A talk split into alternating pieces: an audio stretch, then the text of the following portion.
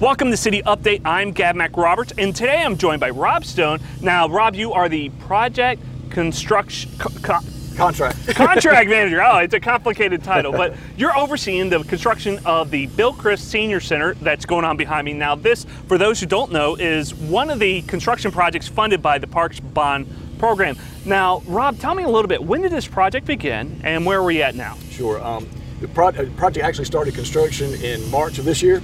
Uh, right now, as you see, they're pouring some concrete, uh, trying to get the uh, pad finished up. Next week, we should actually start seeing some vertical, actually installing the building itself.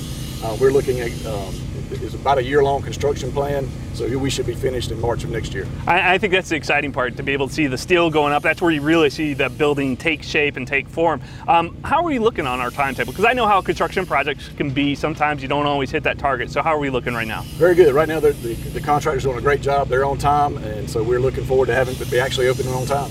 So once this project, uh, the senior center, the Bill Crisp Senior Center opens up in March, which is the anticipated date for it, what can uh, our, our, visitors and the guests to this facility uh, see once they walk through the building? Absolutely. There, there's going to be a warm water pool.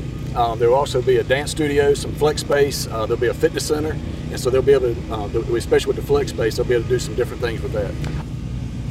Now I know this is a Parks and Rec bond project. How, how big of a project are we talking about? How many millions of dollars is going into it's this project? right around approximately eight million dollars.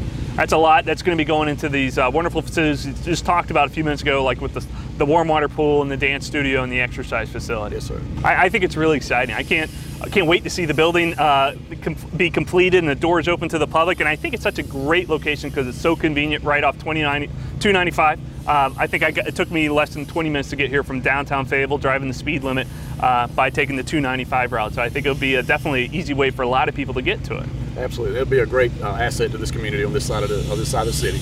Well, Rob, I want to thank you for coming on uh, to the city update and sharing um, with our viewers all the uh, status updates on this project. And uh, I'm really excited to see it come to fruition. We are too. Thank you very much, guys. All right, thank you, and I want to thank you for watching.